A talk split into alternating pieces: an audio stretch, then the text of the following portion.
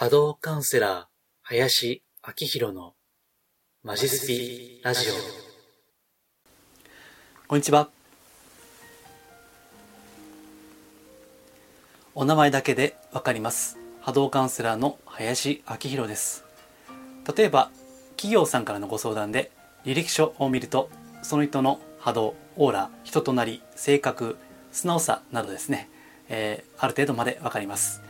といった感じで人のオーラを見たり物のエネルギーを見る感じる能力をベースとしたカウンセリング。また霊気をはじめとしたスピリチュアルヒーリングをお伝えしたり自分自身も実践をしています。この音声はポッドキャストラジオまたは YouTube どちらかでご視聴いただけます。また私のホームページマジスピでは音声の倍速再生やダウンロードもできますのでお好きな媒体でご視聴ください。はい、では、えー、今回のテーマの前にですね、えー、今あの音声とこの動画でいつも、えやってますけども今度はちょっと、え、試しにですね動画中心でやってみようかなというふうに思っています。え、というのもですね今あのマスクをですね 実はいろいろ集めてまして、え、不織布マスクと、え布マスク、えそして、えウレタンマスク、えそしてですねまだ届いていませんけども、えデニムマスクとですねもう一つ大麻のマスクですね、え朝ですね、えー、みんなちょっと波動が、まあ、そのもののエネルギーがですね、えー、みんな違うんですよね、えー、ですのでまたちょっと全部揃ったらですねあの動画を中心にレビューを出そうかなと、まあ、YouTube っぽい感じになりますけども、まあ、いろいろあの考えています。っていう前振りですですね。はい、えー、では、えー、今回のテーマですけども、えー、インチキなスピリチュアルはバレると。いつかバレると言った話をします、えー、このテーマはですね、まあ、自分にも問われるんですよね、えー、ですから、まあ、直近のブログではですね、まあ、あの俺が俺にブーメラン企画っていうねあのちょっと自虐的に書いたんですけどもこのコロナ騒動っていうのはですね非常に、うん、本物と偽物、まあ、私はあんまりこの表現好きじゃないんですけど、まあ、それもブログに書いたんですがまあ、分かりやすく言うとですね、えー、本物しか残りにくくなると今後ですね、えー、ですからねなかなか厳しい時代に、まあ、これはスピーチュアル業界に限らずですよ、えー、全ての業界においておそらく、うん、本物まあ誠実な真摯なところですね、えー、しか残れないんじゃないかなという厳しさを感じているわけです。えー、その中でですね、えー、スピーチャル業界に関してもちょっと思うところがあるので、えー、それを述べていきます。えーと、今回の、元ネタといいますかね、え詳しくは、え2020年の4月20日に出したブログです。えこれが、えベースになっていますので、もしご興味あれば、え文字情報の方が良ければですね、そちらをご覧いただければと思います。はい。えこのコロナ騒動が変える社会ということで、一つはまあ、いきなりちょっと原始的な話をしていきますけどもグローバル資本主義の終わりということですね。まあえー、例を出すとマスクの製造は、えー、8割が中国だったわけですよね。ですから今いまだにこうマスクの枯渇というのは続いていて、えー、このグローバル資本主義というのは効率よくですね安い人件費、まあ、安いその輸送コストで必要なものを必要なだけ必要な時に仕入れるということですね。そういった仕組みによって非常に経済的にはコストパフォーマンスの高いですねそういったあのこう資本主義なわけですよね。ただ今回はお別れのように、えー自国でこう賄ってある程度賄っていかないとだいぶこういった危機的な状況になると厳しくなると、まあ、横文字ですけどねサプライチェーン物の供給の流れが止まっちゃうとだいぶ困るわけです。えですのでそういった意味で自国で賄えるものは賄おうという流れが起きているですね。これがコロナ騒動が変える未来なわけです。さあ人類は今それを初めて模索をしようとしているわけですがその中で既存の枠組み価値観の崩壊亀裂分裂というのが起こってくるわけです話をスピリチュアル業界に戻しますと、まあ、とあるですね名前はちょっと言いませんけどもスピリチュアル業界で有名な方がいらっしゃって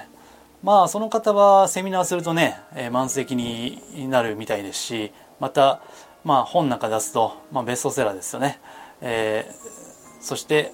まあ、レビューがねものすごいついたりとかある有名な方がいらっしゃるわけですね。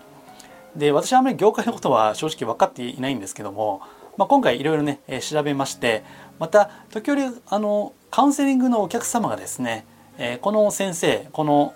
スピーチャルカウンセラー霊能者、え、占い師どうですかといったご相談が時々あるものですからそういったところで情報を得ていくわけなんですけどね。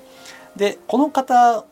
名前は言いませんけども前から名前が出ている人でですね一度あのどうですかと聞かれたことがあったんですけども、うん、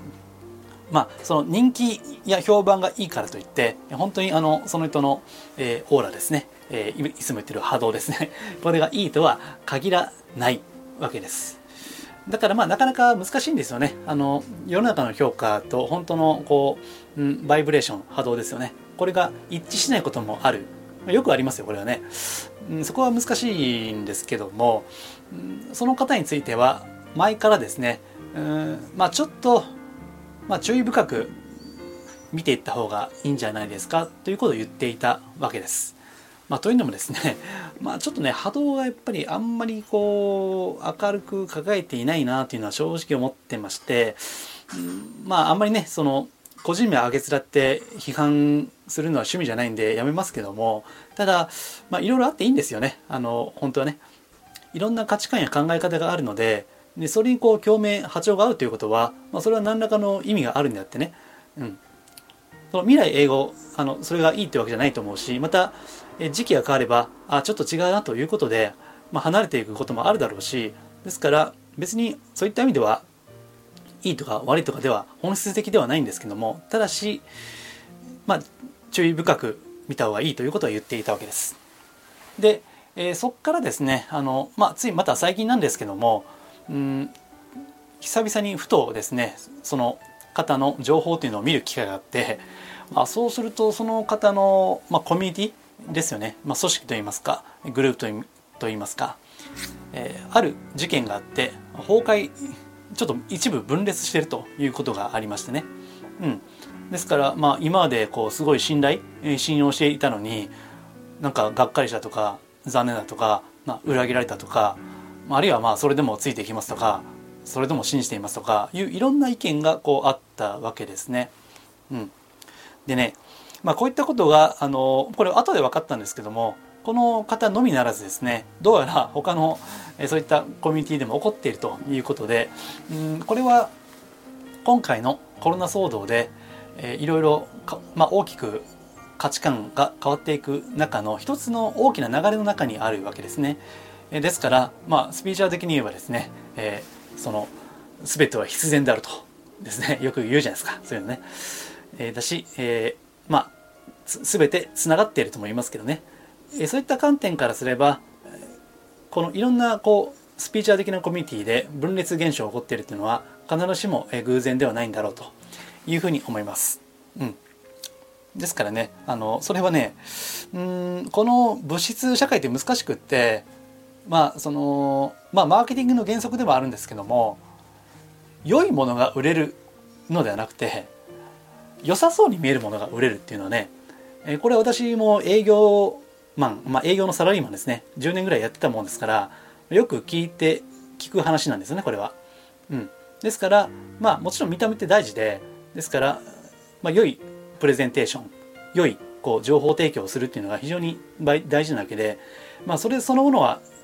あの事実であって否定するものではないんですけどもただ、うん、中にはですねいろいろこ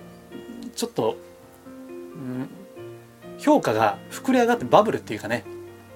あの膨れ上がってるものあるんですよえつまり実際はそうそう大したこともないものがなんかいろいろ起きで、ね、背びれいろいろついてですねなんかモリモリに盛りまくってあのすごい風に見えてしまうということもあるんですよね。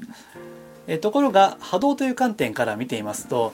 えー、この盛れば盛るほどですねやっぱり重たくなるんですよね。えまあ、重たくなるっていうのは波動、まあ、オーラの色でいけば、うんまあ、一番あるのは赤黒い波動ですね。赤黒くってそしてズドーンとですね、まあ、粘着質であとね、まあ、別に匂いはないんですけどもまあなんか一種ね臭みはあるんですよね。うん。まあ腐った匂いと言いますかね。これ感覚の話ですよ。実際にあの物理的に腐って匂いをするわけじゃないんですけども、まあ、うまくは説明できないんですけどね。こう、まあ、波動をこう見てますとねくっさーみたいな えいう感じの印象を私は受けるわけです。目には見えないものではあるけども、まあ、感じるのはねあの五感なんですよね私の場合は。だから臭いと感じることもあるし、まあ、色がねちょっと、まあ、グロいっていうかね あの厳しい場合もあるしね。そう、え、ですのであの盛れば盛るほどですね重くなるわけです。で、えー、スピーチャル業界というのはですね、まあ、そこでいろんなこう神秘的なミラクルパワーですね、えー、こういったのをですねやっぱりこうブランディングすればするほどですねなかなか有効なんですよね。そう。ですから例えば、えー、神様とか南韓の天使とかねそういった超越的な存在と交流できるっていう、えー、まあ、チャネリングなんて言いますけどね、えそういった能力だったりとかあるいは、え相談者の、え例えばまあ未来ですね、え未来投資なんて言いますけどね、えあるいは、え時代の流れを読み取るっていうですね、えこれをまあリーディングなんて言ったりもします、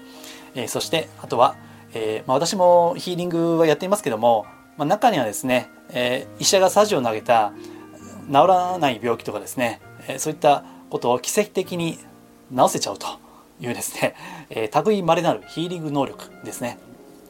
ねこういったのをですねある程度こう、まあ、ブランディングしてる方がこのスピーチャルビジネスにおいては有効なんですよね。うん、ですからまあ私もまあこれはねあのいつも言ってるようにお名前だけで分かりますのでね冒頭で言っちゃってるんで私自身もまあこれはあの事実ですしね、えー、まあ、ある程度ですよ、まあ、全部が全部分かるわけじゃないんですけども、まあ、これ嘘でこの商売続きませんからねですからまあ私は慎重にできることはできると言っているわけですが中にはですねほんまはでけへんのに できますよというふうにまあそういったこう嘘のブランディングをしちゃう人もいるんですよね。うん、でそれはねあのやっぱ目に見えない世界ですから証明ができにくいんですよ。逆にそれをいいことにですね、まあ、できないものもできると言ったりとかですね。あるいはあのなんか神様が見えるとか、えー、なんか竜が見えるとか言っちゃうんですよね。まあ竜って言ってまあいろんなレベルがありますからどの竜やねんっていうのが個人的には疑問なんですよ、うん、ででも一般の方からすればそんなん分かりませんからね。あ竜が見えるんだ。すごいみたいな。あの思っちゃう人もね出てくると思うんですよ。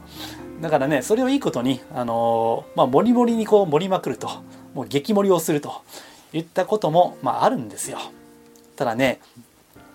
波動っていうのは正直でそういったことをすればするほど重くなるですね。これも絶対にごまかせないんですね。だからある意味怖いんですよね。うん怖いこと。ですがまあ正直にやってるとこれほど楽なことはないとも言いますよね。うん、もちろんその注目されたり、うん、フォロワーを集めるには何らかのこうブランディングはした方がいいと思うんでね。まあそれも程度によりますよね。あんまりやりすぎるとですねちょっとかえってダメージがあるわけで、まあ、それが今回のこうさっき言った、えー、スピーチャルコミュニティの分裂亀裂崩壊ですね、えー、それにもつながってるんじゃないかと思います、えー、ですからコロナ、え、コロナこのアフターコロナなんて言いますけどね、え、本当にこうまあ何が本物かっていうのは人それぞれね定義が違うと思うんで、うん、ちょっと断言はできませんけども、まあ、いわゆるこう、うん、信頼信用できるものですよね本当に、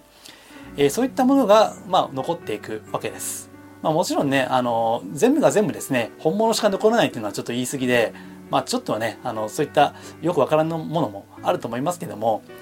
少なくとも今よりはマシにはなるかなというふうに思います。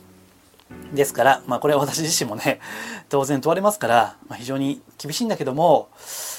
まあでも、ある意味では普通かなと思いますよ。うん。